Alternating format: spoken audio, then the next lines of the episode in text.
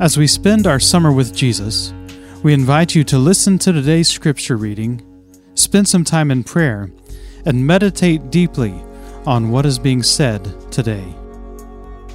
Luke 12, 13 through 21. Someone in the crowd said to him, Teacher, tell my brother to divide the inheritance with me.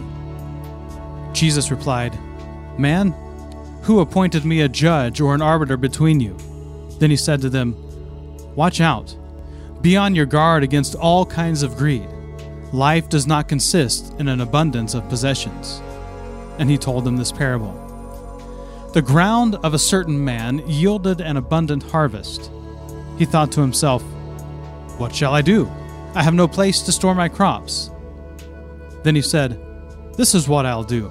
I will tear down my barns and build bigger ones, and there I will store my surplus grain. And I'll say to myself, You have plenty of grain laid up for many years. Take life easy, eat, drink, and be merry.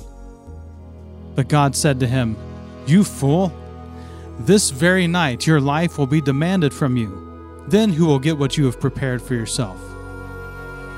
This is how it will be with whoever stores up things for themselves, but is not rich toward God.